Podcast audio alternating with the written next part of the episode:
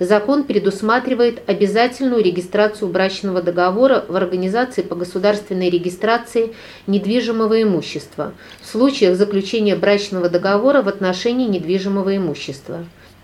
Заключение брачного договора – это право, а не обязанность его субъектов.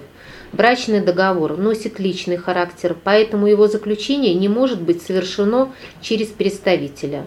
Стороны могут заключать брачный договор в любое время до заключения брака, через определенный период после регистрации заключения брака, но до расторжения брака.